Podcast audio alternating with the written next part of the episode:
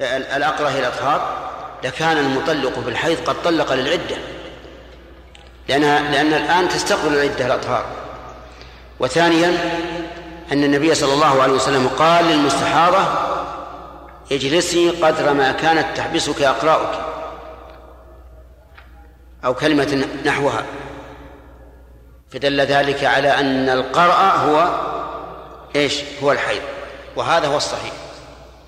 وبناء على ذلك لو طلق الإنسان زوجته في طهر في حيض وقلنا بوقوع الطلاق مع التحريم كما هو رأي جمهور العلماء فهل تعتد بالحيضة التي طلقها فيها؟ لا لأنه لابد من ثلاث إيش؟ حيض والطلقة التي والحيضة التي طلق في أثنائها لا تعتبر لأن الحيض لا يتبعض يعني ما يمكن نقول خذي نصف الحيضة مثلا ونصف الحيضة من الرابعة. ما لا يصح. نقول بل لا بد أن تأتي بثلاث حيض بعد التي طلقت فيها. هذا إذا قلنا بوقوع الطلاق كما هو آه، نعم هذا إذا قلنا بوقوع الطلاق في الحيض كما هو رأي الجمهور. وخلاصة ذلك أن القرء لفظ مشترك لا شك مشترك بين الحيض والطهر ولكن قد قامت البينة على أن المراد به الحيض. نعم. البيان.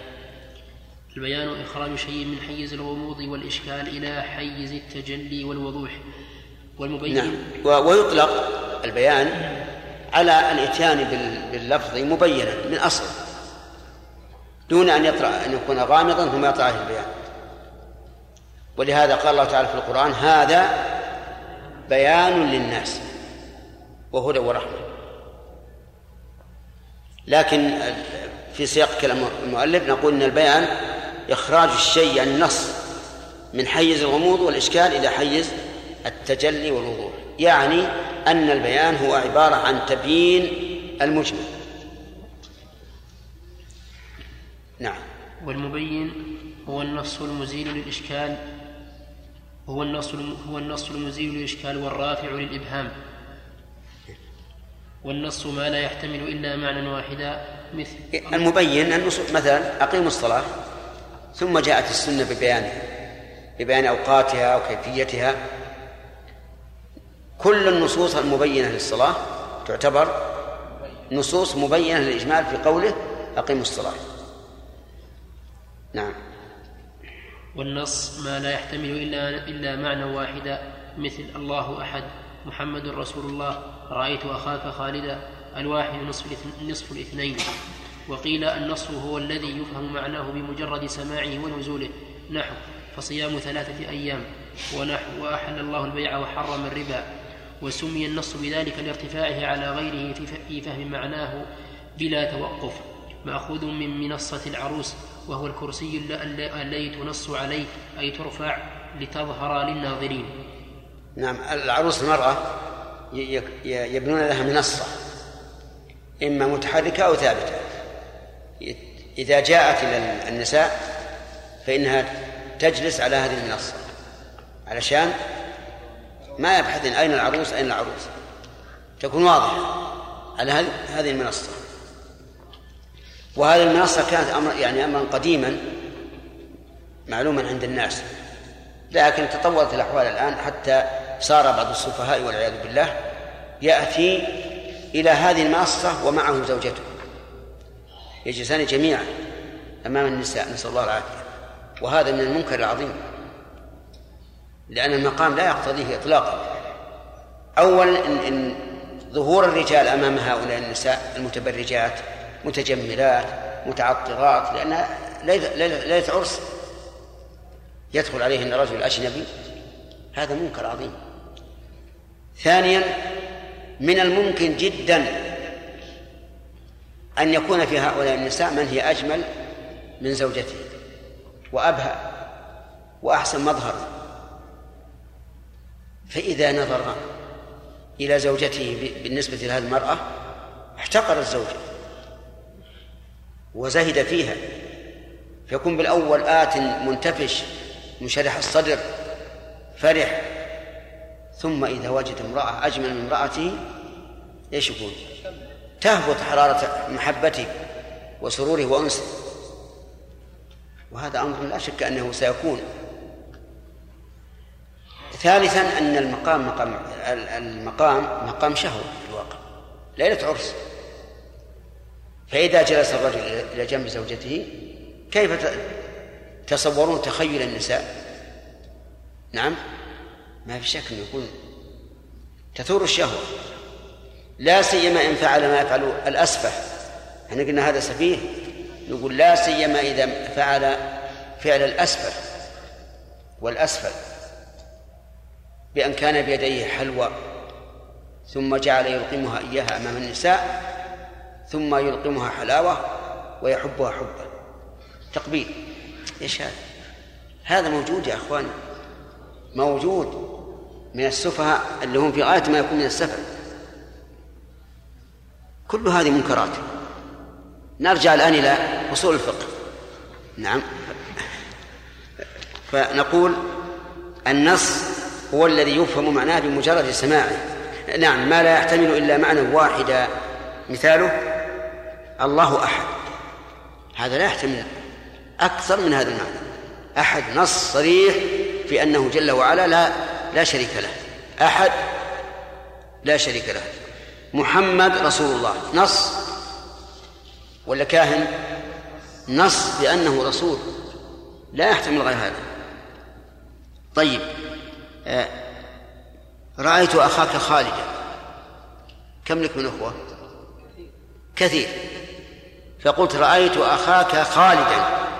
كلمة خالد نص بأنه خالد وليس غيره. مع أني لو قلت رأيت أخاك ما ندري أي الأخوة فإذا قلت خالدا فهذا نص. طيب. الواحد نصف الاثنين. هذا أيضا نص. ما يحتمل أن نقول الواحد نصف الأربعة. الواحد نصف الاثنين. واضح. طيب. آه، وقيل النص هو الذي يفهم معناه بمجرد سماعه ونزوله. يعني وإن احتمل معنى آخر. لكن القول الأول أصح. أنه لا ما لا يحتمل إلا معنى واحدا فقط. مثال مثل المؤلف مثل فصيام ثلاثة أيام. هذا هل يحتمل الصيام أربعة أيام؟ إذن هو نص في معناه لا يحتمل إلا معنى واحد فينزل على التعريف الأول. كذلك أيضا أحل الله البيع وحرم الربا. النص في في البيع ولا في الربا؟ النص في البيع وفي الربا ولا في التحليل والتحريم؟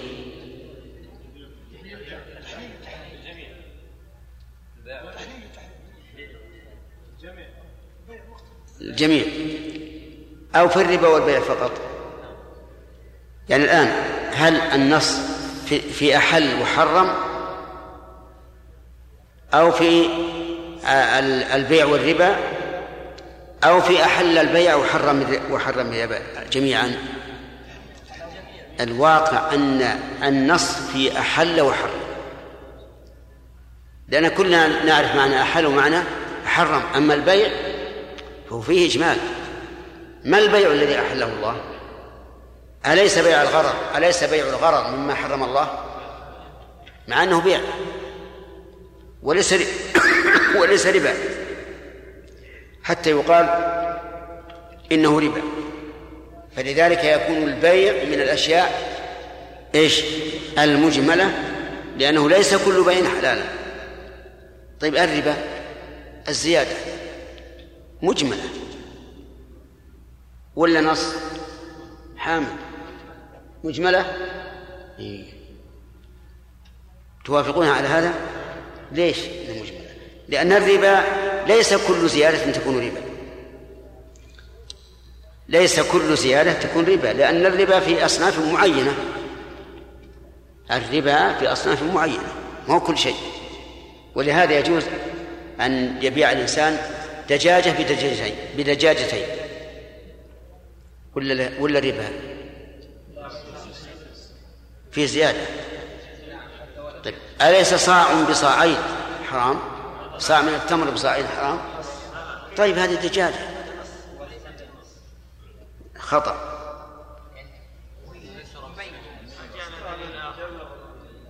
نقول هذه ليست من الأموال الربوية. بل كان الرسول صلى الله عليه وسلم يأخذ البعير بالبعيرين والبعيرين بالثلاثة إلى إبل الصدقة. فتبين أن الربا من الأشياء المجملة لأننا لا, لا ندري ما هو الربا المحرم.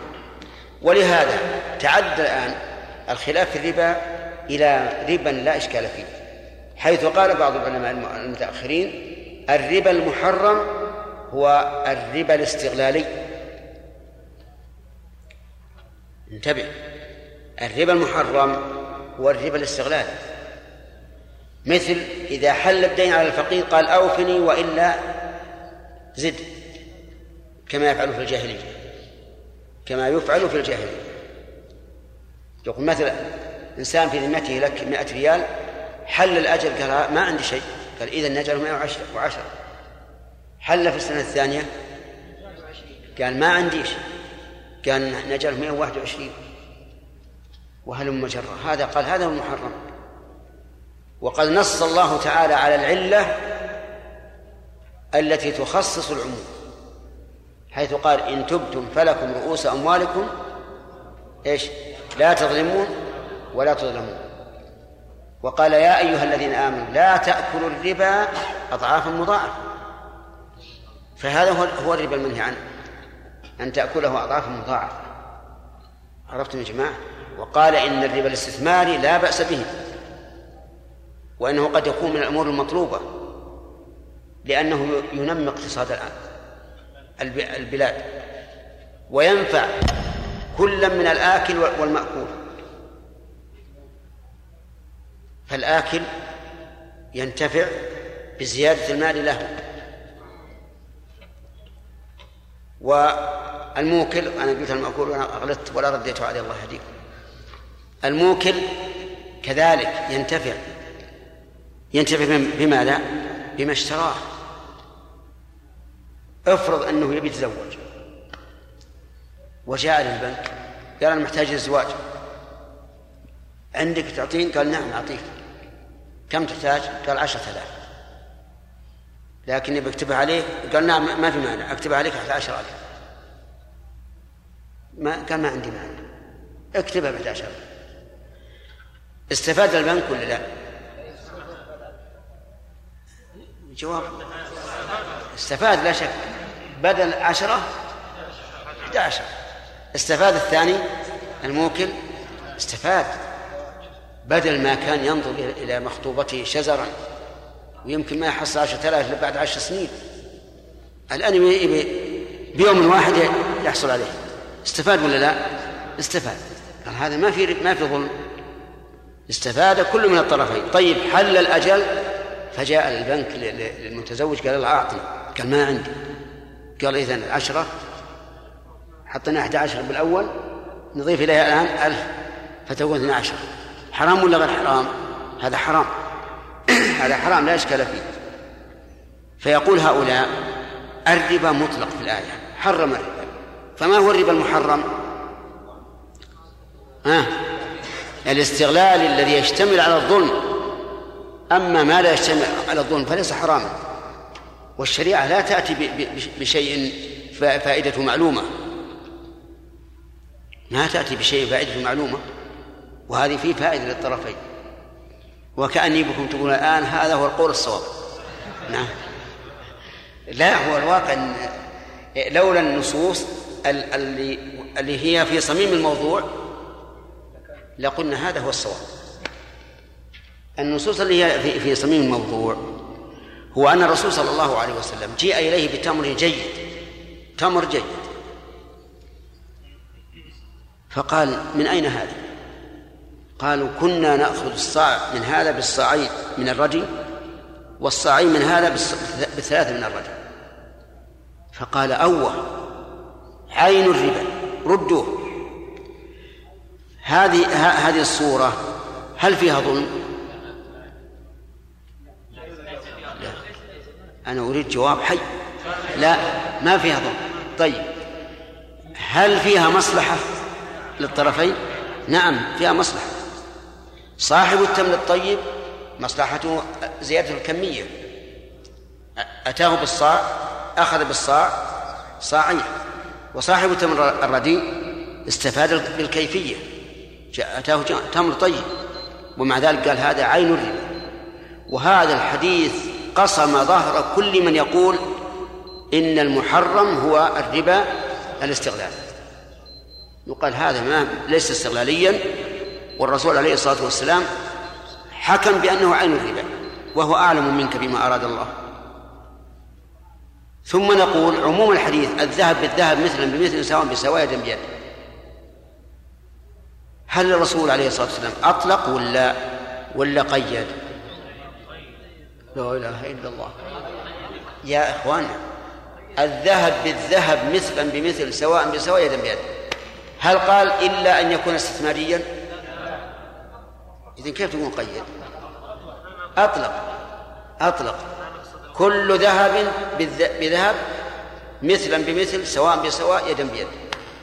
ما فيه ما قال ما لم يكن استثماريا. نعم. مع أن الغالب الغالب أنه لا يمكن أن أن أن إنسان يقول أعطني مثقالا من الذهب مثقالا من الذهب يدا بيد. ما ما يقول هكذا.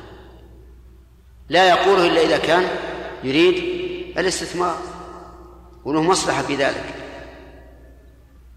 واضح هذا ولا غير واضح؟ واضح ما في إشكال.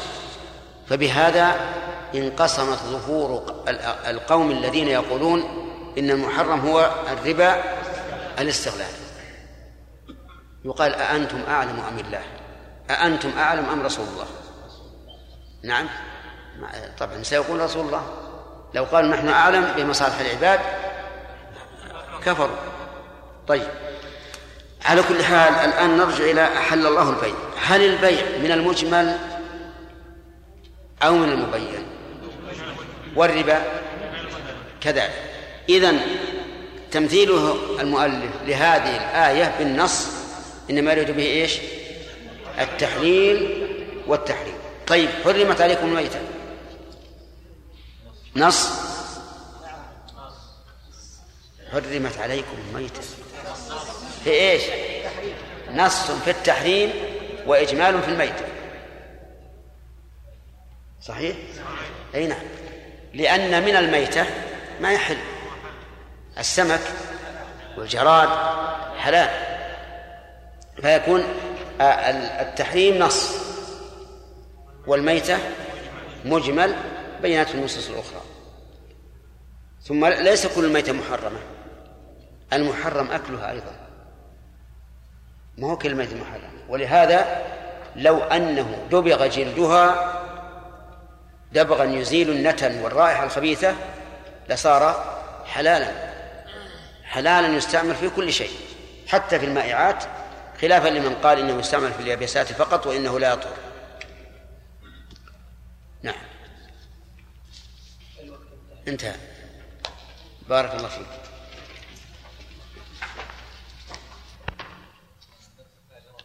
نعم. إيش؟ وش فيه؟ الله أعلم. نبدأ. بسم الله الرحمن الرحيم. الحمد لله رب العالمين. صلى الله وسلم على عبده ورسوله نبينا محمد وعلى آله وصحبه أجمعين. قال رحمه الله تعالى الظاهر والم... الظاهر والمؤول. إذا احتمل اللفظ معنيين أحدهما أظهر من الآخر فإن استعمل في أظهر معنييه فهو الظاهر. عندي معنيه. معنيه؟ إيه والصواب يائين معنيه.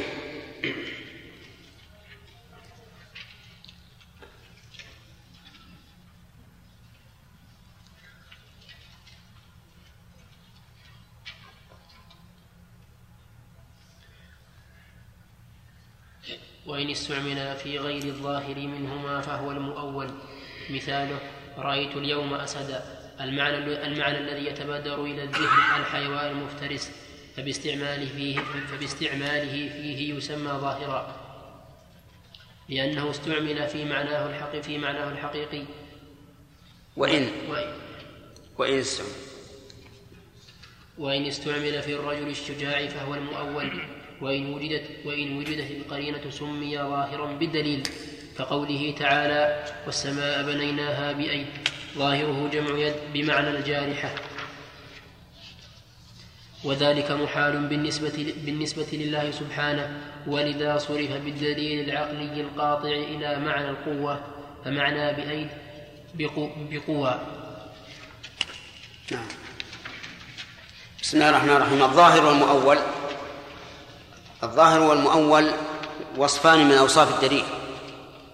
هل يكون ظاهرا أو يكون مؤولا؟ فما حمل فما حمل على المعنى المرجوح فهو الظاهر. وما حمل نعم فما حمل على المعنى الراجح فهو الظاهر. وما حمل على المعنى المرجوح فهو المؤول. والواجب إجراء النصوص على ظاهرها. هذا هو الواجب. ولا يجوز العدول عن صرفها عن الظاهر إلا بدليل. فمثلا قول الله تبارك وتعالى فإذا قرأت القرآن فاستعذ بالله من الشيطان الرجيم. ظاهره إذا فرغت من قراءة القرآن فاستعذ بالله. وقول وقول أنس كان النبي صلى الله عليه وسلم إذا دخل الخلاء قال أعوذ بالله من الخبث والخبائث فظاهره أنه يقوله بعد دخول الخلاء فهل هذا الظاهر؟ فهل يحمل عليه اللفظ؟ لا لا يحمل عليه اللفظ لأن لدينا دليلا يدل على أن المراد إذا إيش؟ إذا أردت أن تقرأ. وإذا أردت وإذا أراد أن يدخل. فيحمل على خلاف الظاهر للدليل.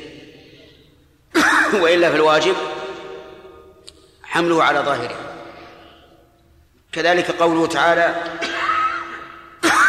وأولاة الأحمال أجلهن أن يضعن حملهن. ظاهر ذلك أن أنه لا فرق بين طول المدة وقصرها. وأن المرأة لو وضعت بعد موت زوج بعد فراقها لزوجها بساعة انتهت عدتها. أليس كذلك؟ طيب. لو أن المرأة مات عنها زوجها لو مات عنها زوجها فهل تعتد بالحمل أو تعتد بالأشهر؟ أو تعتد بأطولهما؟ نقول ظاهر الآية وولاة الأحمال أجلهن أيضا حملهن أنه عام. حتى في المتوفى عنها زوجها فإنها تعتد بوضع الحمل فيؤخذ على ظاهره. وهذا الظاهر أيدته السنة أيضا. فإن سبيعة الأسلمية نفست بعد موت زوجها بليال. فأرادت أن تجمل للخطاب. فمر بها أبو السنابل بن بعكك وقال لها إنه لا لا يمكن أن أن تتزوجي إلا بعد مضي أربعة أشهر وعشر. فذهبت إلى النبي صلى الله عليه وعلى آله وسلم وسألته وقالت إن أبا السنابل بن بعكك قال كذا وكذا. قال كذب أبو السنابل لا وأذن لها أن تتزوج. وقد نفست بعد زوجها بعد موت زوجها بليال. والحاصل أن الواجب حمل النصوص على إيش؟ على ظاهرها. ولا يجوز العدول عن الظاهر إلا بدليل. ولا فرق بين أن تكون النصوص في الأحكام أو في العقائد. يجب حملها على الظاهر. لأن الله تعالى أنزلها بلسان عربي مبين فيجب أن تحمل على الظاهر المفهوم بهذا اللسان العربي. يقول المؤلف رحمه الله إذا احتمل اللفظ معنيين أحدهما أظهر من الآخر فإن استعمل في أظهر معنيه فهو الظاهر وإن استعمل في غير الظاهر منهما فهو المؤول. ولكن لم يذكر لنا الحكم هل نعمل بالظاهر ولا بالمؤول؟ وهذا هو المهم. والجواب إيش؟ أننا يجب أن نعمل بالظاهر حتى يقوم دليل على خلافه فمثاله رأيت اليوم اسدا. المعنى الذي يتبادر إلى الذهن الحيوان المفترس فباستعماله فيه يسمى ظاهرا وما هو وما هو المعنى المرجوح؟ المعنى المرجوح أسد. أنه الاسد نعم المعنى المرجوح أنه الرجل الشجاع. أنه الرجل الشجاع. فيحمل على إيش؟ على الرجل الشجاع ولا على الأسد الحيوان المفترس؟ على الأسد لأن هذا هو ظاهر اللفظ. فنحمله على ظاهره إلا بدليل. فإذا قلنا رأيت اليوم أسدا يحمل حقيبته إلى المدرسة صار الرجل الشجاع وهو في الابتدائي؟ في الابتدائي. طيب ممكن. يعني في المستقبل يكون شجاعا نعم. أو على الهرر والقطط فهو شجاع. لكن إذا رأيت اليوم أسدا يصلح سيفه. الرجل الشجاع. طيب. يقول لأنه استعمل في معناه الحقيقي. وإن استعمل في الرجل الشجاع فهو المؤول. طيب وهل يجوز أن نصرف الكلام عن ظاهره ونؤوله إلى معنى آخر؟ لا يجوز إلا بدليل لا يجوز إلا بدليل. والدليل إما نص من القرآن أو السنة أو كلام السلف أو إجماع الأمة أو دليل عقلي أو دليل حسي. المهم الأدلة كثيرة لكن منها ما هو قوي ومنها ما هو ضعيف ومنها ما هو, ما هو متوسط. قال وإن وجدت القرينة سمي ظاهرا بالدليل. سمي أي المعنى المرجوح. سمي ظاهرا بالدليل. وقيل يسمى مؤولا ولو كان بدليل. وهذا هو الأقرب. لأن صرفه عن ظاهره هو في الحقيقة تأويل له. لكن إذا كان بدليل صحيح فالتأويل صحيح. وإذا كان بدليل غير صحيح فإنه ليس بصحيح. طيب. آه مثال التأويل بدليل صحيح. ما ضربناه مثلا فيما سبق. وهو امشي. فإذا قرأت القرآن فاستعذ بالله. هذا مؤول بدليل. الدليل هو أن الرسول صلوات الله وسلامه عليه إذا أراد أن يقرأ استعاذ. ولم يرد عنه حرف واحد أنه إذا ختم القراءة استعاذ أبدا. طيب أتى أمر الله؟ ما ظاهره؟ أنه مضى وانتهى لكن هذا الظاهر مؤول بالدليل. وأن معنى أتى أي سيأتي. لقوله في نفس الآية فلا تستعجلوه فلا تستعجلوه فهذا يدل على أنه لم يقع. لأنه قال فلا تستعجلوه. طيب فإن لم يكن دليل فإن التأويل باطل محرف. مثاله الرحمن على العرش استوى. خلق السماوات والأرض في ستة أيام ثم استوى على العرش. ما هو الظاهر يا جماعة؟ أنه على عليه على على العرش. ولكن جاء قوم فقالوا استوى بمعنى استولى. استوى بمعنى استولى نقول هذا باطل.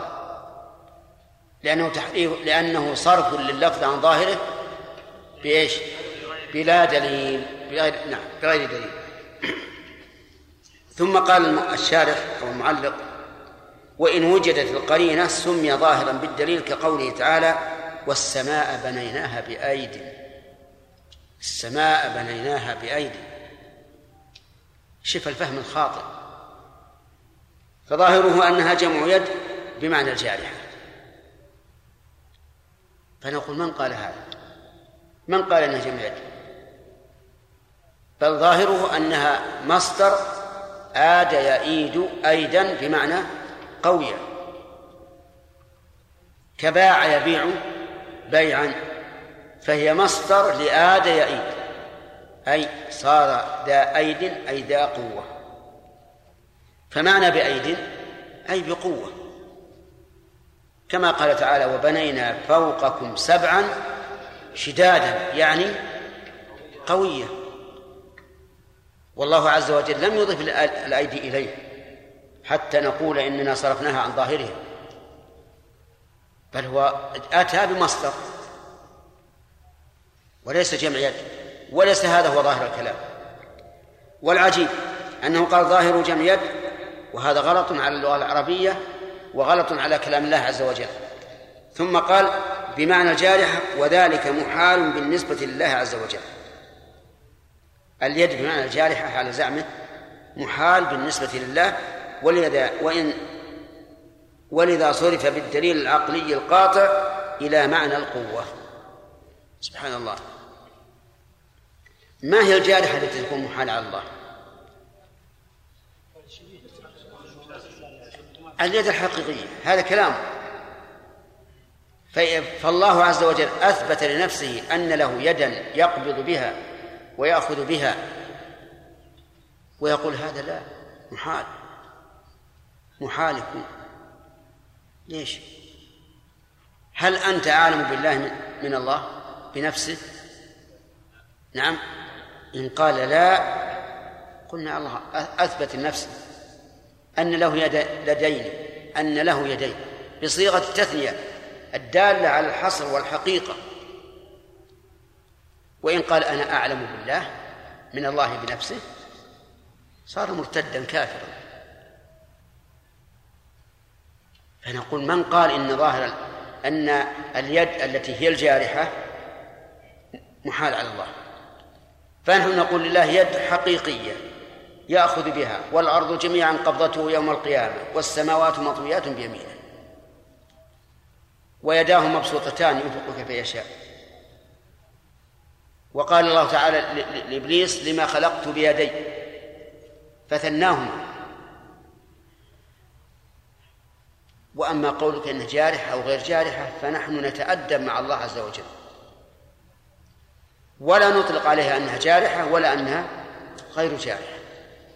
نحن نقول يد حقيقية يقبض بها عز وجل ويأخذ وأما جارحة وغير جارحة فهذا من صنيعكم وهو اصطلاح منكر لمخالفته لكلام السلف. فالسلف ما تعرض لجارحه وغير جارحة. لكن هذا عقول المتكلمين الذين نهلوا من الفلاسفة وحكموا عقولهم بين آه نعم حكموا عقولهم على الكتاب والسنة. ثم عقولهم أيضا هي عقول حقيقة صحيحة أو مريضة؟ مريضة لأنها أوهام. ولأن العقل يقتضي أن نقبل ما جاء من أمور الغيب على إيش؟ على ظاهره. أمر غيب ما لنا فيه دخل ولا نستطيع أن ندركه. فإلى أي شيء نرجع؟ إلى إلى إلى إلى الكتاب والسنة. ولا نتعدى هذا. ولهذا قال الإمام أحمد رحمه الله نصف الله بما وصف به نفسه أو وصفه به رسوله لا نتجاوز القرآن والحديث. فالعقل لو كانوا يرجعون للعقل العقل الحقيقي الذي يعقل عن صاحبه عما يستقبح لكان العقل يقتضي أن لا نتقدم بين يدي الله وأن لا نخرج النصوص عن ظاهرها بغير دليل. نعم. وقوله ولذا صرف بالدليل العقلي القاطع. ما الذي صرف؟ قوله والسماء بنيناها بأيد شاعر بالدليل العقلي القاطع إلى معنى القوة. من قال إنه خرج عن معنى القوة حتى تقول صرف بالدليل العقلي ولهذا يعتبر هذا المثال غلطا. يعتبر غلطا محضا. ولو أن أحدا قال والسماء بنيناها بأيد المراد أيد الله عز وجل لكن صرف إلى القوة وجعلها مثل قوله تعالى مما عملت أيدينا أنعاما حيث أضاف اليد إلى نفسه لقلنا إنك واهم. لقلنا إنك واهم. شيء لم يضفه الله إلى نفسه. كيف نقول إنه إن المراد يد الله لكن هي بمعنى القوة؟ سبحان الله. نظير هذا قوله تعالى يوم يكشف عن ساق ويدعون إلى السجود فلا يستطيعون. يوم يكشف عن ساق. قال ابن عباس أي عن شدة. كما تقول العرب كشفت الحرب عن ساقه. أي عن شدتها وقال غيره عن ساق أي عن ساق الله. من هم من هم أسعد بالدليل؟ أي القولين أسعد بالدليل؟ الأول الأول أسعد بالدليل. لأنه قال يوم يكشف عن ساق منكر غير مضاف. فمن أضافه إلى الله فقد قال على الله بلا علم. ما قال عن ساقي أو عن ساق الله؟ قال عن ساق. ساق من؟ ما نعرف إلا أنه يجب أن يؤول إلى الشدة. عرفتم؟ يا جماعة هل أضاف الله لنفسه؟ هل يحل لنا أن نضيف شيئا لم يضيفه الله إلى نفسه؟ إلى الله ما يجوز. ما يجوز. نقول على الله بلا بلا علم. الذين قالوا ان المراد ساق الله لهم دليل منفصل عن الآية. دليل منفصل. وهو حديث أبي سعيد الطويل وفيه أن الله تعالى يكشف عن ساقه فلا يستطيع أحد أن يسجد إلا من كان يسجد لله تعالى في الدنيا خالصا. سياق الحديث يدل على أن المراد بالساق إيش؟ ساق الله. ولولا سياق الحديث لكان حراما علينا أن نضيف الساق إلى الله والله لم يضفه إلى نفسه. لأن إضافته إلى الله عز وجل فيه خطأ من وجهين. من جهة اللفظ ومن جهة المعنى أن نثبت لله ساقا ونحن لا نعلم. كيف نثبت الله ساقا بدليل محتمل؟ إن احتمل بعد. ومع أنه لا يحتمل إذا لم يضف إلى الله. لكن لما قارنا بين سياق الآية وسياق الحديث تبين لنا أن المراد بذلك ساق الله عز وجل. كلمة بأيد ليست كقوله يوم يكشف عن الساق إلا من حيث أنها لم تضف إلى الله ولكن نقول أيد من الأصل ليست جمعا بل هي مصدر. نعم. خلاصة البحث هذا أن النصوص تنقسم إلى قسمين منها ما هو نص في في معناه لا يحتمل غيره. وهذا نسميه لا يا إخوان نص لا يحتمل غيره. نسميه النص. ومنها ما يحتمل معنيين على السواء. نسميه المجمل. ومنها ما يحتمل معنيين أحدهما أظهر نسميه الظاهر والمؤول. فعندنا الآن أربعة أوصاف. نص مجمل ظاهر مؤول. فالنص ما لا يحتمل إلا معنى واحدا والمجمل ما يحتمل معنيين على السواء والظاهر ما يحتمل معنيين أحدهما أرجح فالراجح ظاهر والمرجوح مؤول. نعم. في أقسام التأويل لما ذكر شيخ الإسلام اقسام التأويل ذكر القسم الثالث وهو صرف اللفظ عن ظاهره إلى إلى ظاهر آخر بدليل. نعم. فقالوا هذا كثير عند المتأخرين. نعم. يعني هذا المعنى هذا المعنى الذي ذكره القسم الثالث لم يكن عند المتقدمين؟ لا بهذا المعنى لا. لأن هذا الظاهر المخالف لأن المخالف الظاهر إذا دل عليه الدليل صار من القسم الثاني الذي هو التفسير الذي هو التفسير. فإذا قلت إذا قرأت القرآن أي إذا أردت أن تقرأ صار هذا تفسيرا للظاهر. نعم. على إيش؟ بعض المتكلمين يعني الذين يتأولون الكلام أي يستدلون إيش؟ يستدلون بحديث آه، ما تقرب إلي عبدي بشيء حتى يمثل عليه في آخر الحديث كنت سمعه الذي أسمعه به نعم يقولون نحن أولنا و... يعني أنتم أولتم ونحن أولنا نعم فكيف يعني يكون الرد على هذا الحديث؟ يعني آه، الجواب الشافي يعني أين؟ نعم. الجواب الشافي ظاهر بيناه في كتابنا القواعد المثلى. قلنا الحديث ما تقرب إلي عبدي بشيء ففصل بين بين العبد والرب. أحب إلي مما افترضت عليه كذلك أيضا فيها فصل بين الفارض والمفروض عليه. ولا يزال عبدي يتقرب إلي أيضا فصل مباينة حتى أحبه.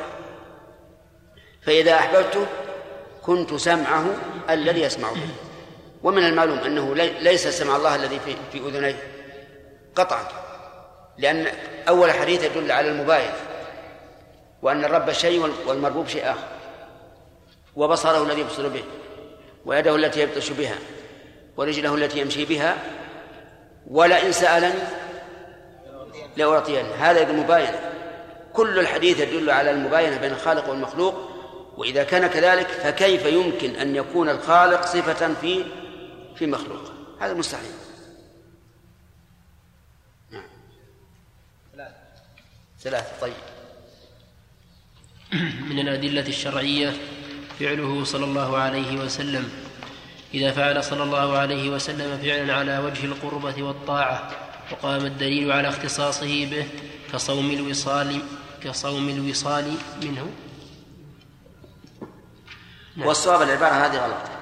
الصواب كوصال الصوم كوصال الصوم لكن كصوم الوصال منه أي من الرسول.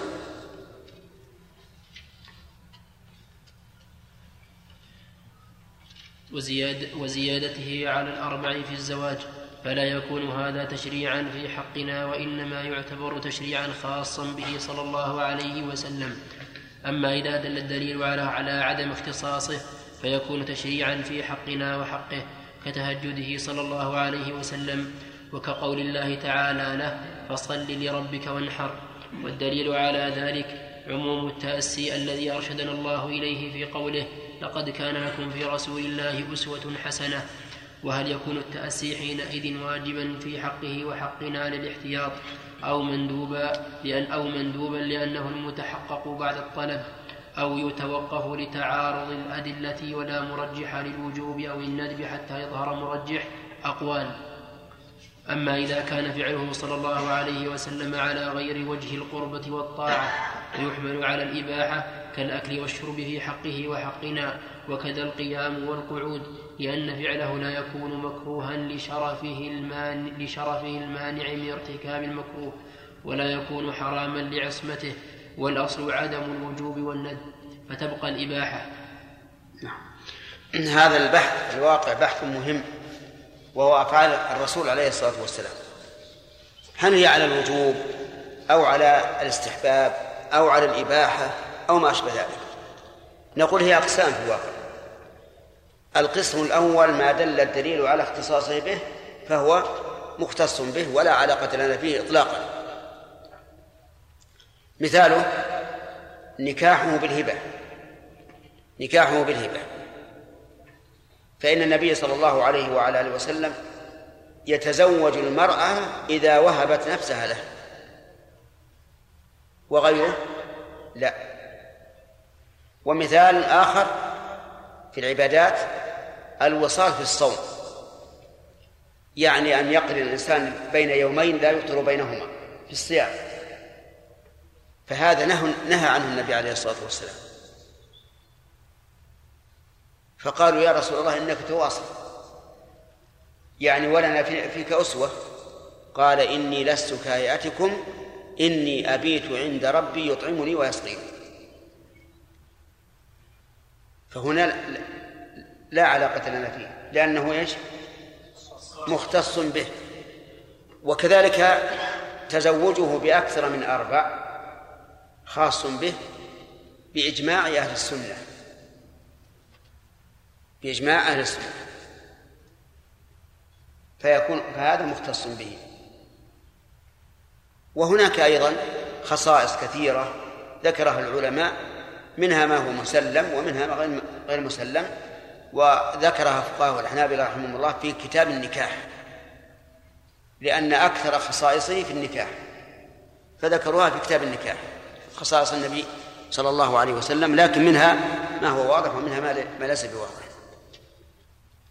طيب إذا إذا نقول القسم الأول ما دل الدليل على أنه خاص به فهذا لا علاقة لنا فيه إطلاقا ولكن انتبه لقولنا ما دل الدليل. فإنه لا يحكم بالخصوصية إلا بدليل لأن الأصل التأسي آه، القسم الثاني ما فعله عليه الصلاة والسلام على وجه التعبد ولا دليل على الاختصاص. فعله على وجه التعبد يعني يتعبد الله به يتقرب إلى الله به وليس هناك دليل على الاختصاص. وهذا كثير. كتهجده صلى الله عليه وسلم في الليل. وهذا المثال نقوله تنزلا مع المؤلف. وإلا فإن التهجد قد دلت الأدلة على أنه مطلوب فهو ثابت بالقول. فإن الله تعالى مدح القائمين فقال كانوا قليلا من الليل ما يهجعون. وقال والذين يبيتون لربهم سجدا وقياما. وقال تتجافى جنوبهم عن المضاجع. وقال النبي صلى الله عليه وسلم أفضل الصلاة بعد الفريضة صلاة الليل. وأحاديث كثيرة نصوص كثيرة تدل على مشروعية قيام الليل بدون مجرد الفعل لكن نحن نقول تنازلا مع المؤلف. وكقول الله تعالى فصل لربك وانحر. هذا أيضا هذا غلط. لأن هذا دليل دليل فعلي ولا دليل قولي؟ أمره الله أن يصلي ربي وينحر. مثل وأقم الصلاة واتل ما أوحي إليك من الكتاب وأقم الصلاة. هذا ثابت بالقول. لكن نحن نذكره كما قلت لكم على سبيل التنزل فما هو المثال السالم؟ المثال السالم الذي يظهر أنه فعله عليه الصلاة والسلام على سبيل التعبد كونه إذا دخل بيته أول ما يبدأ بالسواك. فإن الظاهر أنه يفعله على سبيل التعبد لله عز وجل فيكون فعلا مجردا فعلا مجردا عن عن الأمر لأنه لم يأمر به. يقول رحمه الله المؤلف و فيكون تشريعا في حقنا وحقه. الفعل المجرد لكن ذكرنا أنه على سبيل إيش؟ التعبد. القسم الثالث ما فعله بمقتضى الجبلة. بمقتضى الجبلة. مثل النوم الأكل الشرب فهذا لا حكم له. لا نقول إنه مباح ولا محرم ولا مكروه ولا شيء. جبلي. ينام كما ينام الناس ويأكل كما يأكلون ويشرب كما يشربون. لكن قد يكون هذا الشيء في كيفيته وصفته مشروعا. مثل أن ينام على الجنب الأيمن أن يأكل باليمين أن يسمي عند الأكل أن يحمد عند الأكل يعني أن هذا الشيء الجبلي قد تتعلق به أمور إيش؟ مشروعة. قد تتعلق بأمور مشروعة وأمور مكروهة كالأكل بالشمال مثلا أو الشرب بالشمال. القسم الرابع ما فعله على سبيل العادة. يعني جرت العادة مثل فعله. كلباس الإزار والرداء والعمامة وما أشبه ذلك. فنقول هذا مباح.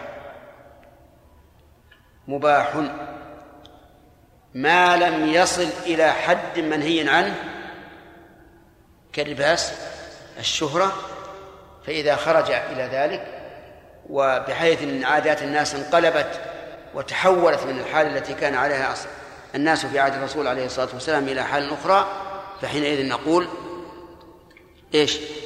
السنة موافقة الناس ما لم يكن شيئا محرما.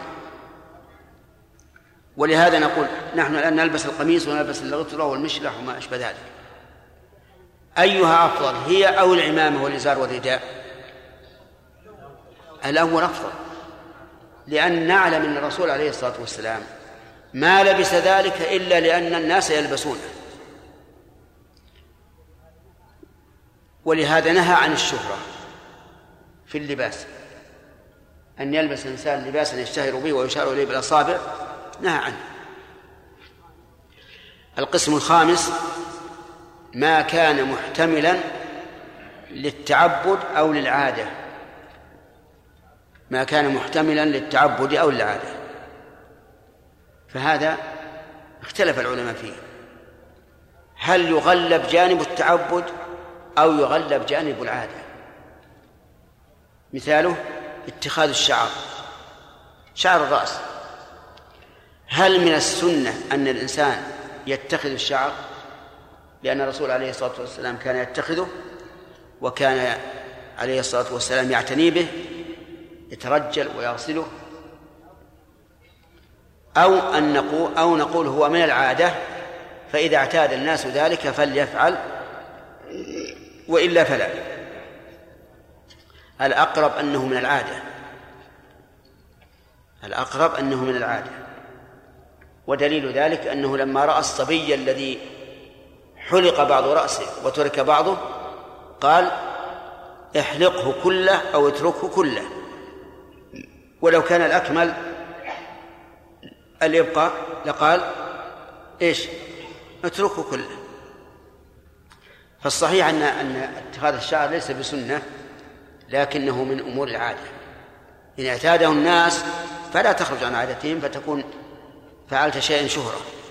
وإن لم يعتده الناس فلا تعتد. هذا هو القول الراجح فيما يحتمل التعبد والعادة. طيب وإنما رجحنا جانب العادة. لأن الأصل أن لا نتعبد لله إلا بما علمنا أنه إيش؟ شرع. الأصل في العبادة الحظر فلا نتعبد لله إلا بما علمنا أنه شرع. وإذا كان فيه الاحتمال فلا. هذه خمسة أقسام. القسم السادس ما فعله صلى الله عليه وسلم بيانا لمجمل يعني أمر به إجمالا أو الرسول عليه الصلاة والسلام أمر به إجمالا وفعله. فهنا نقول أما فعل الرسول عليه الصلاة والسلام له فإنه واجب عليه. لأن عليه أن يبين للناس. والمجمل لا ليس بينا فيجب على الرسول أن أن يفعل ما يتبين به هذا المجمل. وأما بالنسبة لنا فله أي لهذا الفعل الذي وقع بيانا للمجمل له حكم النص الذي بين. فإن كان النص يقتضي الوجوب فهو واجب وإن كان يقتضي عدم الوجوب فهو ليس بواجب. فالأقسام إذن ستة. نرجع الآن إلى كلام المؤلف لأنه لأننا مربوطون به. نعم. نعم. كيف؟ أقيموا الصلاة آتوا الزكاة. صل عليهم. خذ من أموالهم صدقة تطهرهم وتزكيهم بها وصل عليهم كثير. يقول أما إذا دل الدليل على عدم اختصاصه فيكون تشريعا في حقنا وحق لكن ذكرنا قبل قليل أن هناك أفعالا فعلها بمقتضى الجبلة وأفعالا فعلها بمقتضى العادة. فقول يكون تشريعا في حقنا وحقه ليس على إطلاقه بل يجب أن يقيد بما ذكرناه. كتهجده صلى الله عليه وسلم وكقول الله له فصل لربك وانحر. والدليل على ذلك الدليل على أنه مشروع في حقه وحق في حقنا وحقه عموم التأسي الذي أرشدنا الله إليه في قوله لقد كان لكم في رسول الله أسوة حسنة. وهذا حق. إذا فعله على سبيل التعبد فإننا مأمورون به. وهل يكون التأسي حينئذ واجبا في حقه؟ وحقنا. هذا غلط. العبارة غلط. من يعرف بيان الغلط فيها؟ في حق. هو ليس متأسي. التأسي في حقنا نحن. لكن هل البيان في حقه واجب؟ أو الفعل في حقه واجب إذا كان مشروع واجب إذا كان مشروعا؟ نقول نعم. نقول هذا الفعل المشروع إذا لم يكن هناك قول يؤيده أو يدل عليه فهو واجب في حقه. لماذا؟ لأنه يجب عليه بيان الشرع. في حقنا نحن هل هو واجب أو لا؟ نعم. الصحيح أنه ليس ليس بواجب. وأن مجرد الفعل أي فعل الرسول عليه الصلاة والسلام لا يدل على الوجوب. وهذا تجدونه كثيرا في آه، مناقشات أهل العلم بعضهم مع بعض يقول ليس في هذا إلا الفعل المجرد وهو لا يدل على الوجوب. إذن إذا لم يتبين الشرع إلا بالفعل فهو على الرسول واجب حتى يصل البلاغ. لقوله تعالى يا أيها الرسول بلغ ما أنزل إليك من ربك. أما بالنسبة لنا فالصحيح أنه ليس بواجب لأن فعل الرسول صلى الله عليه وسلم له على سبيل التعبد رجح كونه مشروعا. والأصل عدم عدم التأثيم بالترك. لأن لو قلنا أنه واجب لازم من ذلك أن إيش؟ أن نأثم بتركه. والأصل عدم التأثيم. يقول ثم قال هل يكون واجبا في حقه وحقنا للاحتياط؟ أو مندوبا لأنه متحقق بعد الطلب أو يتوقف فيه لتعارض أو يتوقف لتعارض الأدلة ولا مرجح للوجوب أو الندب حتى يظهر مرجح أقوال. يعني العلماء في ذلك أقوال. قول إن نفعله ولا نقول واجب ولا سنة. وقل نقول إنه سنة إن شئنا فعلناه ونؤجر على ذلك وإن شئنا تركناه ولا نأثم وقول إنه إيش؟ واجب. إن فعلناه إن فعلناه أثبنا وإن تركناه عوقبنا. والصحيح أنه والظاهر أجلس على الكرسي ولا ولا أبو شيء. الصحيح أنه إيش؟ إنه إيش؟ أنه ولكن ليس بواجب. قلنا لكم هذا. قلنا الصحيح أنه مشروع وليس بواجب. لماذا كان مشروعا؟ لأن الرسول صلى الله عليه وسلم فعله على سبيل التعبد فصار مشروعا ليس بدعة. لماذا لم يكن واجبا؟ لأن الأصل عدم التأثيم ولا يمكن أن نؤثم العباد إلا بدليل. طيب. أما إذا كان يقول المؤلف أما إذا كان فعله صلى الله عليه وعلى آله وسلم على غير وجه القربة والطاعة فيحمل على الإباحة كالأكل والشرب. ذكرنا إذا كان على غير وجه الطاعة. فإما أن يكون بمقتضى الجبلة فهذا لا حكم له. ولا يصح أن نقول النوم سنة أو واجب. هذا شيء طبيعي. الإنسان يمكن ينام على فراشه وده يقرأ ولكن ينام. أو ينام على فراشه وده ينام على على طول ما ينام. هذا شيء مقتضى الطبيعة والجبلة. طيب يقول كالأكل والشرب في حقه وحقنا وكذا القيام والقعود لأن فعله لا يكون لأن فعله لا يكون مكروها لشرفه المانع من ارتكاب المكروه.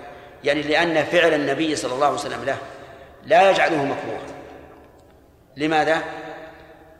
لأن النبي صلى الله عليه وعلى آله وسلم لا يمكن أن يرتكب المكروه إذ أنه أسوة عليه الصلاة والسلام. ولهذا يجب على العالم أن وطالب العلم أن يتحاشى من الأفعال المكروهة ما لا يتحاشى غيره. لأن فعله عند الناس حجة. إذا قيل للإنسان لا تفعل كذا قال لا شوف فلان يفعله وهو طالب علم. فيجب على أهل العلم سواء كانوا طلبة أو وصلوا إلى ما وصلوا إليه يجب أن يلاحظوا هذه المسألة أنهم أسوة للناس. فليحترزوا من فعل المكروهات أو التهاون بالمستحبات. نعم. ولا يكون حراما لعصمته. عصمة من؟ عصمة الرسول عليه الصلاة والسلام. ولا شك أن الرسول عليه الصلاة والسلام معصوم من فعل ما يخل بالرسالة. كالكذب والخيانة ومعصوم أيضا مما يخل بالمروءة. أما الخطأ الذي ينتج عن اجتهاد فإنه ليس معصوما منه لكن الله تعالى ينبهه عليه حتى يزول يمحي هذا الخطأ. مثل عفى الله عنك. لما أذنت لهم حتى يتبين لك الذين صدقوا وتعلم الكاذبين؟ عبس وتولى أن جاءه الأعمى. وما يدريك لعله يزكى. يا أيها النبي لما تحرم ما أحل الله لك؟ وتخفي في نفسك ما الله مبديه. وتخشى الناس والله أحق أن تخشاه. لكن غير النبي عليه الصلاة والسلام يترك ما يبين له الخطأ فيستمر في خطئه وهذا هو الفرق. يقول والأصل عدم الوجوب والند والند فتبقى الإباحة. لكن انتبهوا لما ذكرناه أولا من أن أفعال الرسول كم قسما؟ ستة أقسام.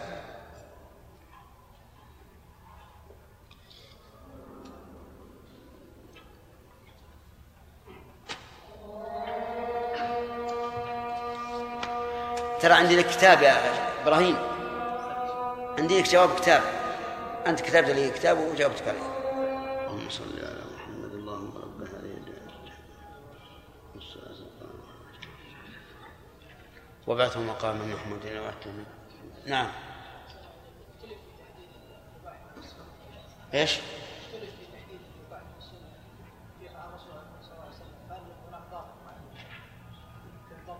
يختلف إيش؟ وشلون المباح من السنة؟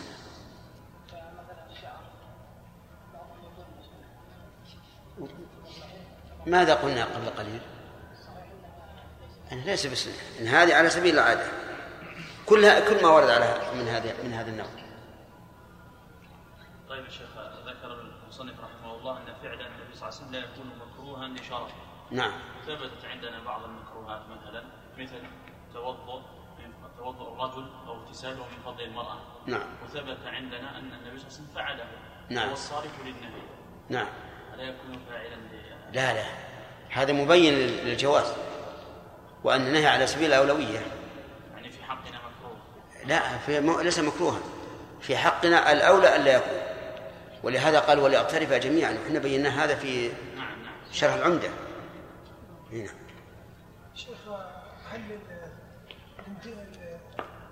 التشبه بالرسول صلى الله عليه وسلم والاقتداء به في الأفعال هذه مثل أكل الدباء وترك الثوم. هل يؤجر العبد؟ وهل يلزم من قولنا أنه يؤجر أن نقول إن هذا عبادة؟ والله هذه يعني عندي فيها شك. عندي فيها شك. قد نقول قوة المحبة توجب الإنسان أن يقتدي بالشخص حتى فيما لا ما لا, ما لا يعرف فائدته. كما هو ظاهر. يعني الاجر على النية فقط. وقد نقول لا هذه مسألة عبادة. نحن نتأسى بالرسول عليه الصلاة والسلام لمحبتنا له لكن نتعبد الله بهذا التأسي فيحتاج إلى ثبوت أن هذا من العبادة. فاقتداء أنس بن مالك به هل يدل على لا يكون ما زلت أحبها وأتبعها من من- منذ رأيت الرسول عليه يفعل. هذا ما ما يدل على كان ابن عمر رضي الله عنه يتتبع آثار الرسول عليه الصلاة والسلام حتى في البول وكل شيء حتى أنه يتحرى المكان الذي نزل الرسول عليه الصلاة والسلام فيه في سفره فينزل وي- ويبول فيه. لكن قال شيخ الإسلام هذا الأصل الذي اتبعه ابن عمر لم يوافقه عليه أحد من الصحابة. لكن أقول بصراحة الإنسان إذا أحب شخصا أحب أن يكون نسخة منه. كل شيء حتى في الأمور اللي ما ما تظهر فائدتها. فقد يكون مثلا لقوة محبة الإنسان للرسول عليه الصلاة والسلام يتتبع الدب ويرى أن هذا يزيد في محبته للرسول عليه الصلاة والسلام فيكون هذا من باب من باب إيش؟ الوسائل. أنا مثلا إذا علمت أن يتتبع الدب وأنا ما يعني لست من من, من يحبها كثيرا لكن رأيت الرسول يتبعها فاتبعتها لقوة محبتي له. لا ل... لا لأني أع- أعتقد أن هذا أمر مشروع. استخدام هذه الوسيلة لزيادة المحبة ما في شيء؟ لا أظن فيها شيء إن شاء الله. نعم. قول النبي صلى الله عليه وسلم قيلوا فإن الشياطين لا تقيل. هل يرفع هذا أصل الإباحة في اللغة مثلا؟ أن تحضر ال- ال- الزابلة إن شاء الله. ابحث عن صحة الحديث. نعم. خلاص أنت ما رفعت يدك إيه أنت؟ لا لا ما هو الأخ. أنا أي أنا. سبحان الله. أثر أثر خاطبك أنت. أنا حسب خاطب ذاك. سبحان الله.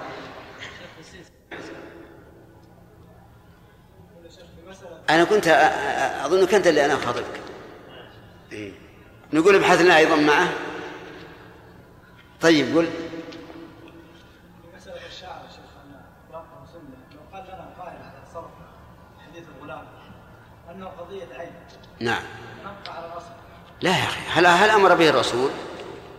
يقول أن هذا قضية خاصة يعني ما يخالف لكن هل أمر به الرسول؟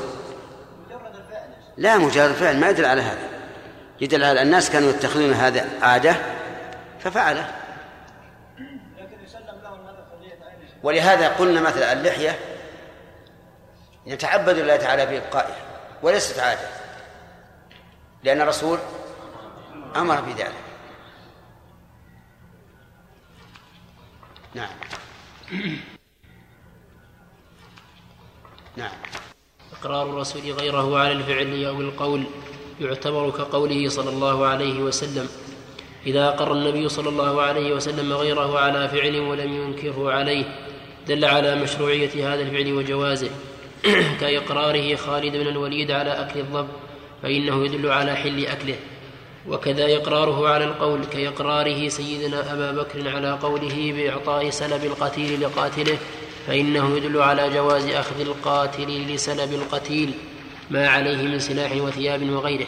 وإذا حصل قول أو فعل في غير مجلس النبي صلى الله عليه وسلم وعلم به وأقر فإنه يكون حجة شرعية كقوله صلى الله عليه وسلم وفعله سواء سواء بسواء كعلمه صلى الله عليه وسلم بحلف أبي بكر أنه لا يأكل الطعام وقت غيظه ثم أكل حين رأى حين رأى الأكل خيرا له كما يؤخذ ذلك من حديث الأطعمة. ومنه يستفاد جواز الحنث بل ندبه إذا كان خيرا من إمضاء اليمين.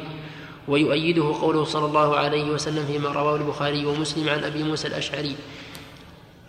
إني والله إن شاء الله لا أحلف على يمين فأرى غيرها خيرا منها إلا كفرت عن يميني وآت وآتيت الذي هو خير. هذا الكلام في إقرار الرسول. وهذا ترتي- ترتيب حسن لما ذكر فعل الرسول بنفسه ذكر إقراره. فإقراره صلى الله عليه وسلم على الشيء دليل. إقراره دليل. يدل على إيش؟ يدل على الجواز. فإن كان في عبادة دل على مشروعيته وإن كان في غير العبادة دل على إباحة هذا الشيء. فخالد بن الوليد أكل الضب على مائدة النبي صلى الله عليه وعلى آله وسلم وأقر ولم ينكر عليه. فهذا إيش؟ دليل على الجواز. لكن هذا المثال مثل به كثير من العلماء. وفي التمثيل به نظر. وذلك لأن النبي صلى الله عليه وعلى آله وسلم حين لم يأكل قيل له أحرام؟ هو قال لا. لكنه ليس في أرض قومي فأجدني أعافه كثير من الناس الآن لا يأكلون الض- الضبان كراهة نفسية. لكن لو ذاقوا طعمها إيش؟ لأكلوها. وحرصوا عليها لأنها إذا كانت خصوصا في أيام الربيع يكون لها طعم لذيذ جدا ألذ من السمك. نعم؟ و لكن من رآها قبل أن تذبح يمكن لا لا يستطيع أن يأكلها. ونحن نقول نذبحها في غفلة عنه ثم نقدمها على الطعام وسوف يشتهيها. إنما الرسول عليه الصلاة والسلام صرح بأنها حلال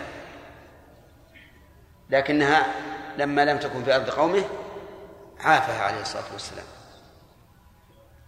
طيب آه، ومثل أيضا إقرار النبي صلى الله عليه وسلم حذيفة بن اليمان وعبد الله بن مسعود وعبد الله بن عباس أن يقوموا معه يصلون في في في, في صلاة الليل. كل واحد في ليلة. فهذا دليل على جواز مثل هذا الفعل. وأنه لا حرج. أن يقوم قائم فيصلي مع إنسان يصلي أو وحده أولا فيقيم جماعة في تهجد الليل. لكن لا لا دائما أحيانا.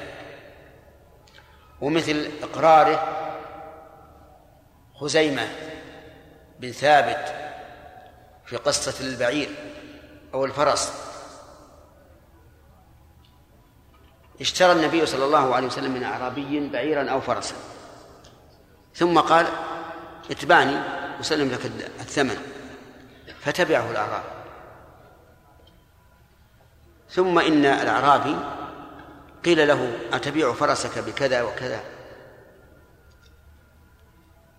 فطمع الأعرابي. والذي سأومه لم يعلم أن الرسول صلى الله عليه وسلم اشتراه. لما وصل الرسول وانتهى وأراد أن يسلمه الثمن قال زد طلب بزيادة. قال أنا اشتريته منك. قال زد. قال اشتريته منك قال من يشهد لك وكان الأعرابي والله أعلم ما ما عرف الرسول عليه الصلاة والسلام. من يشهد لك؟ فإذا خزيمة حاضر. قال أنا أشهد يا رسول الله أنك شريف الثمن اللي قلت. تعجب النبي عليه الصلاة والسلام. كيف تشهد ولم ترى؟ قال يا رسول الله نصدقك بخبر السماء ولا نصدقك بخبر الأرض. ذكاء فراسة مع أنه الآن الآن أنتم تشهدون بقول الرسول ولا بقول الأعرابي؟ بقول الرسول. ونقول الأعرابي طماع عفى الله عنه. لكن الرسول هو الصادق بلا شك. طيب. أقره النبي عليه الصلاة والسلام على الشهادة مع أنه لم لم يحضر. لكن خبر الرسول عليه الصلاة والسلام يجب تصديقه مهما كان. وجعل شهادته بشهادة رجلين. بشهادة رجلين. واختلف العلماء هل هذا كان خصيصة له بحيث لو شهد في قضية أخرى وهو واحد صار عن اثنين أو أنه جعل شهادته بشهادة رجلين في هذه القضية. في هذا خلاف بين العلماء. ينبني على أنه هل يمكن أن يخصص الإنسان بعينه بحكم من أحكام الشرع أو لا؟ المهم إذا أقر النبي عليه الصلاة والسلام شيئا فإن إقراره على الشيء يدل على إيش؟ يدل على الجواز. وأما قول المؤلف فإنه دال على مشروعية هذا الفعل وجوازه فهو على التقسيم والتوزيع. يعني إن كان في عبادة دل على مشروعيته وإن كان في غير العبادة دل على جوازه.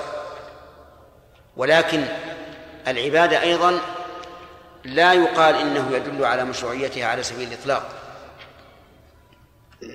حتى يثبت أنها مشروعة.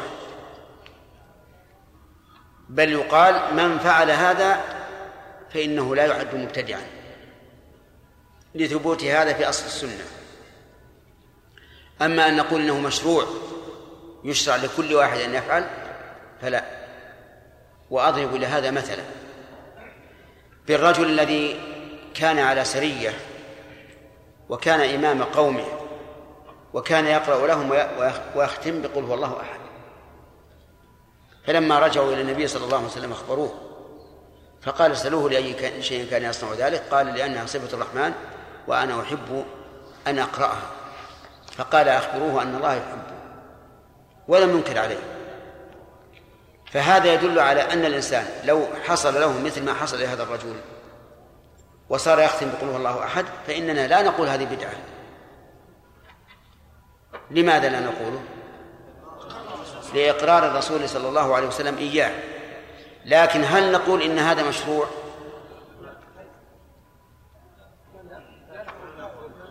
لا نقول. ليش؟ لأن هدي النبي صلى الله عليه وسلم يخالف ذلك. فإنه لم يكن يفعله. ولو كان هذا من الأمور المشروعة للأمة لفعله. فيكون هذا من باب رفع البدعة وليس من باب إثبات السنة. يعني لو فعل الإنسان هذا قلنا هذا ليس ببدعة لكن لا نقول إنه من السنة الذي ينبغي الإنسان أن يفعله. كذلك أيضا سعد بن عبادة رضي الله عنه أتاه يستأذنه في أن يجعل مخرافه صدقة لأمه. أتعرف المخراف؟ ما تعرف المخراف. من يعرف المخراف؟ موسى. البستان النخل يخرف. النخل الذي يخرف يسمى مخراف. استأذنه أن يتصدق به عن أمه فأذن له. فهل نقول إنه يسل للإنسان أن يتصدق بمخرافه عن أبيه وأمه؟ يشرع أو يجوز؟ يجوز بمعنى أنه إذا فعل ذلك لم يكن مبتدعا.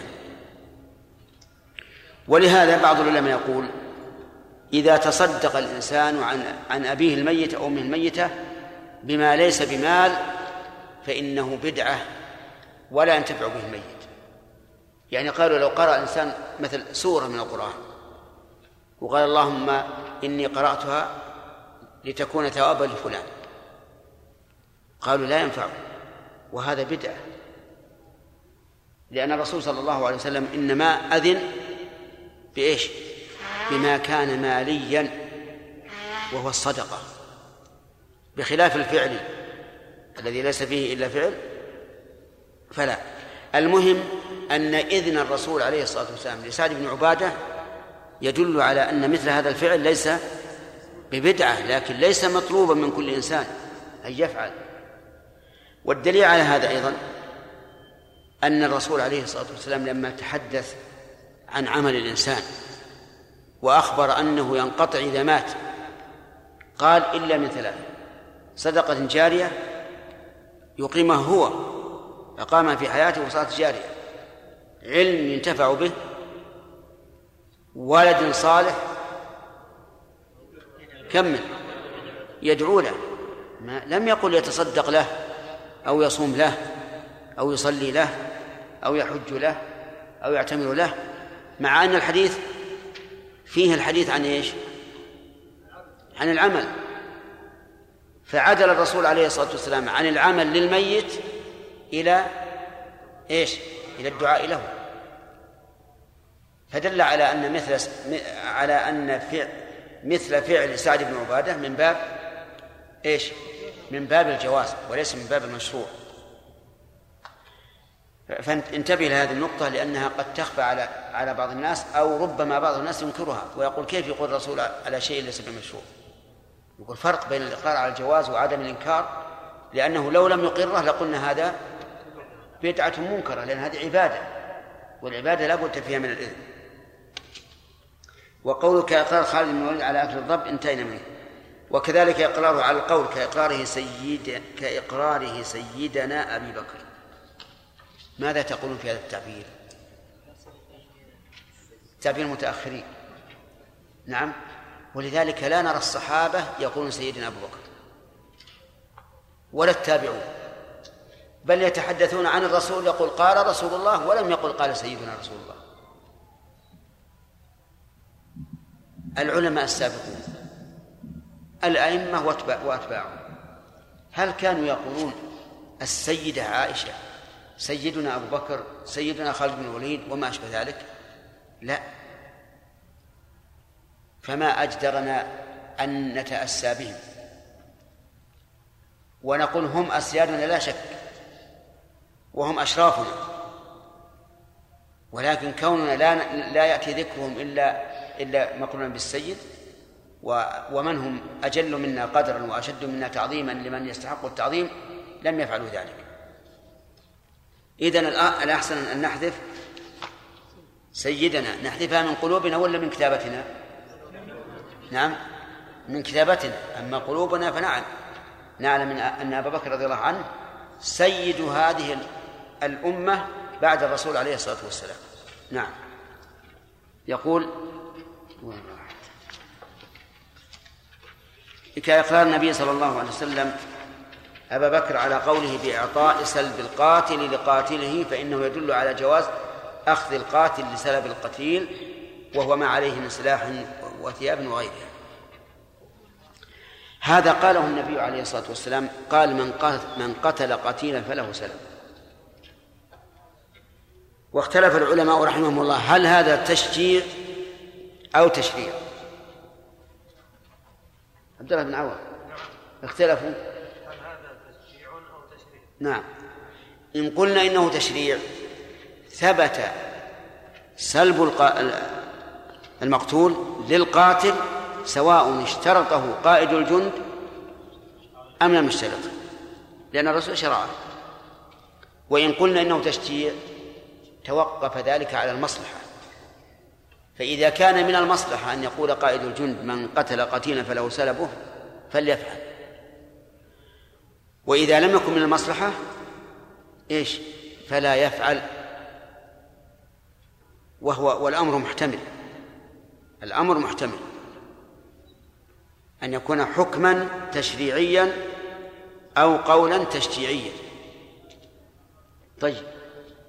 ثم قال وإذا حصل قول أو فعل في غير مجلس النبي صلى الله عليه وعلى آله وسلم وعلم به وأقره فإنه يكون حجة شرعية. كقوله صلى الله عليه وسلم وفعله سواء بسواء.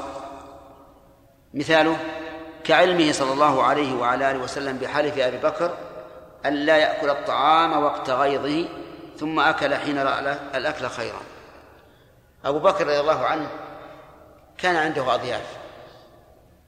وتأخر عنهم بعد صلاة العشاء عند النبي صلى الله عليه وسلم. ثم رجع إلى بيته بعد مضي جزء من الليل. فلما جاء وجد الأضياف لم يأكلوا. ما قدم لهم العشاء. فغضب. وقام يتكلم على على على ابنه عبد الله. حتى قال يا غنفر فقال الأضياف أبوا أن يأكلوا حتى تأكل. قال والله ما آكل. قال الأضياف إذا لا نأكل. فلما رأى أن الأكل خير أكل. وأخبر النبي صلى الله عليه وعلى آله وسلم بذلك فأقره. فيكون هذا الإقرار تشريع أو لا؟ تشريع. على أن الإنسان إذا حلف على يمين فرأى غيرها خيرا منها فإيش؟ فليفعل الذي هو خير. صار تشريعا. لكن إذا فعل في عهد الرسول عليه الصلاة والسلام ولم يعلم به فهل يكون حجة؟ ما علم يا إخوان. ها؟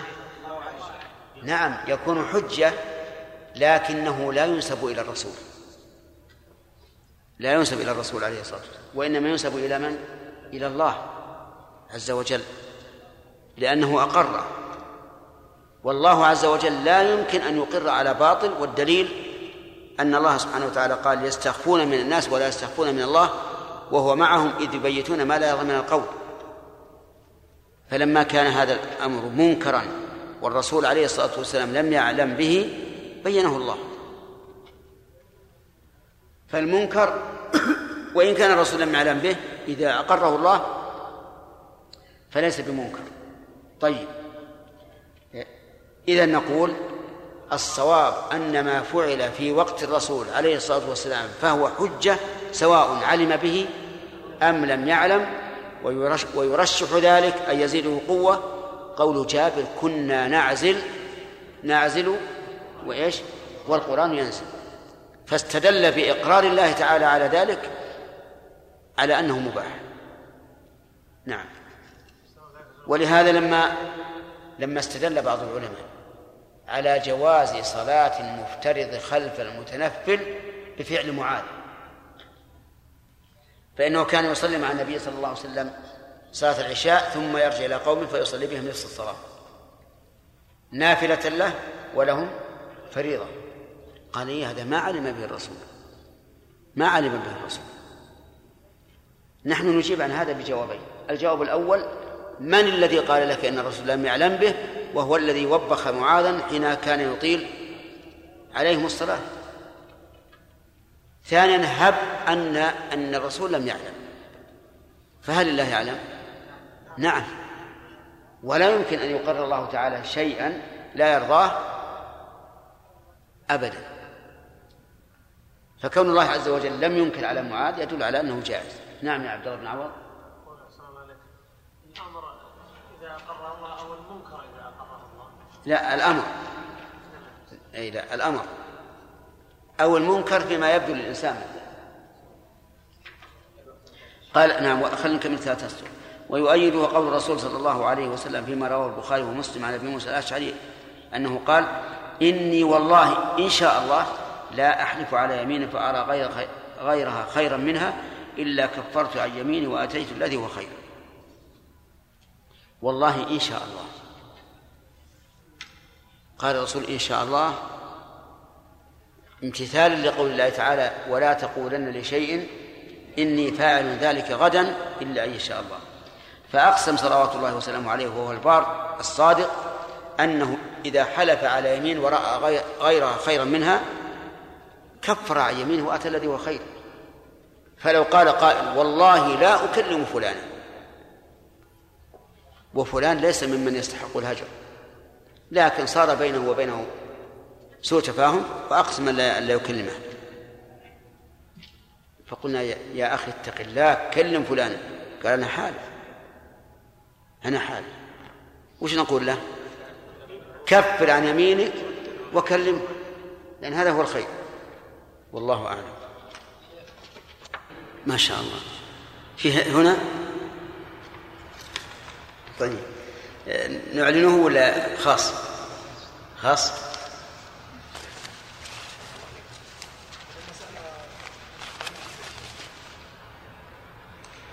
وهي السابقة أن النبي صلى الله عليه وسلم عندما كان يستيقظ من نومه كان يهب وقته. إيش؟ إيش؟ عندما يستيقظ من نومه كان يذهب وقته. وكان يستيقظ بسرعة. وثب. مثلا هذه المقالة في ذلك. نقول الذي يفعل ذلك فيمرض القلب. فإن إيش؟ يمرض القلب.